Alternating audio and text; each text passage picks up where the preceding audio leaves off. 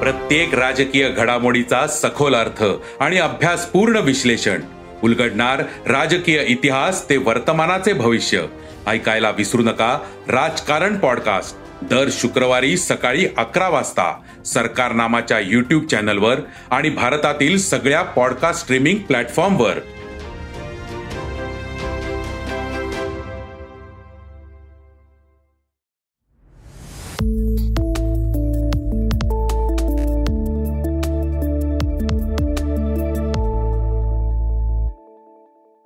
भुईमुगांच्या शेंगांची खासियत. लेखक डॉक्टर आनंद कर्वे.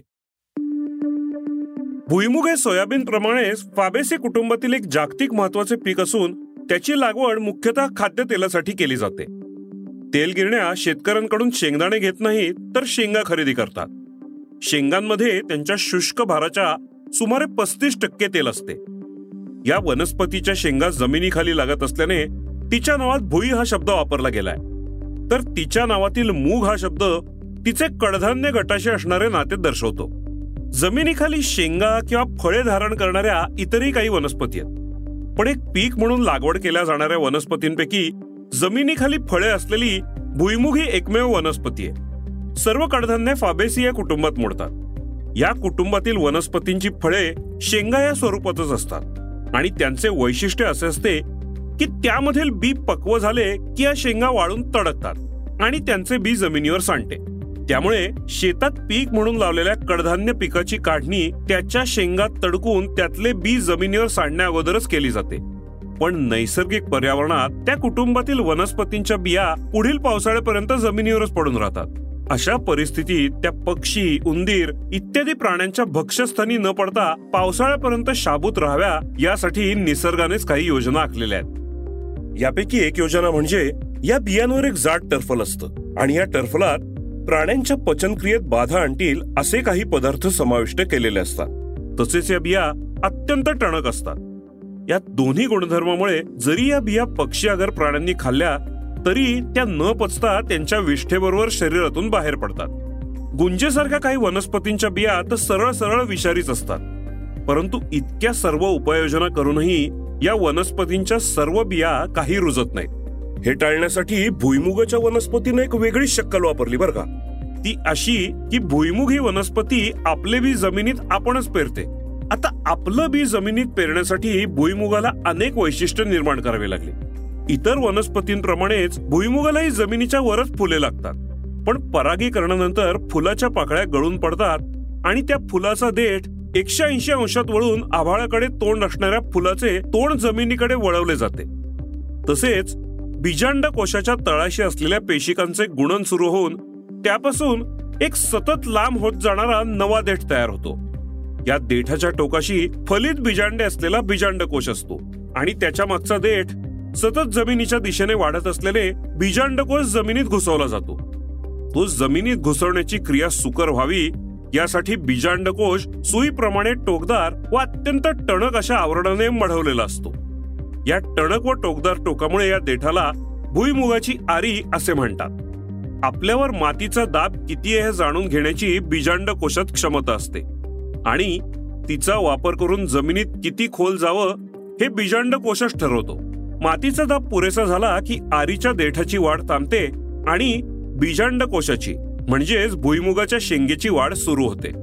कडधान्य गटातील वनस्पतींच्या शेंगा सुरुवातीला चपट्या असतात आणि जसजसे त्यांच्यात दाणे भरू लागतात तसतशी त्यांची जाडी वाढू लागते. पण भुईमुगाच्या शेंगांची वाढ जमिनीत होत असल्याने जर दाणे भरण्यापूर्वी शेंगांच्या सभोवतालची माती वाढली तर शेंगेला कडक झालेल्या मातीला बाजूला ढकलून वाढावे लागेल. आणि माती फारच कडक झाली असेल तर कदाचित अशा परिस्थितीत शेंगेत दाणेच भरू शकणार नाही हे टाळण्यासाठी भुईमुगाच्या वनस्पतीनं आणखी एक शक्कल लढवली. ती अशी की आरीच्या देठाची वाढ थांबली की लगेच बिजांड कोशातील पेशिकांचे गुणन सुरू होऊन दाणे भरण्यापूर्वी शेंग भराभर फुगू लागते. आणि दाणे भरल्यानंतर तिचा आकार जेवढा व्हायचा असतो तेवढ्या आकाराची ती होते. म्हणजे शेंगेचा जेवढा अंतिम आकार होणार असतो तेवढी जागा ती शेंग मातीत आधीच रिझर्व करून ठेवते. आणि दाणा भरण्याच्या वेळी जरी माती वाढली असली तरी या फुगलेल्या शेंगेत दाणा भरला जातो. खरंच काय स्मार्ट वनस्पती आहे ही. म्हणूनच आपण जेव्हा ओल्या शेंगा विकत घेतो ना तेव्हा त्याच्यामध्ये अशा भरीव पण दाणे नसणाऱ्या शेंगा सुद्धा कमी अधिक प्रमाणात येतात. हे तुम्ही अनुभवलं असेलच. आपलं बी आपणच जमिनीत पेरत असल्यामुळे भुईमुगाला अन्य कडधान्यांप्रमाणे न पचणारे व अत्यंत कडक असे अखाद्य बीज निर्माण करण्याची गरजच भासत नाही.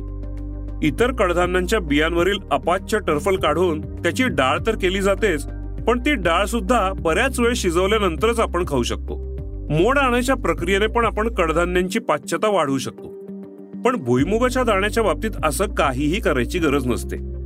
कोणतीही प्रक्रिया न करता आपण भुईमुगाचे कच्चे दाणे खाऊ शकतो. पण याचा एक दुष्परिणाम पडे तो असा की काढणीपासून बाजारापर्यंतच्या वाहतुकीपर्यंत लोक एकसारखे भुईमुगाचे दाणेच खात बसतात. यावर एक उपाय. आणि तो म्हणजे निदान तेलासाठी तरी अशी वाहनं काढायची की ज्यांचे दाणे चवीला तुरट किंवा कडवट असतील. भुईमुगाचे मूलस्थान दक्षिण अमेरिका असल्याने तेथील काही रानटी जातींमध्ये हा गुणधर्म असण्याची शक्यता आहे. आणि अशा जातींमधून तो गुण आपल्या जातींमध्ये आणणे काही अवघड नाही.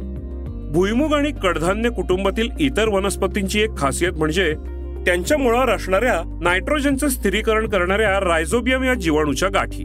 या जीवाणूंमुळे कडधान्य गटातील वनस्पतींना इतर वनस्पतींच्या मानाने अधिक नायट्रोजन उपलब्ध होतो. आणि त्यामुळे या वनस्पती मर्यादित जागेत सुद्धा अधिक बीज निर्मिती करू शकतात.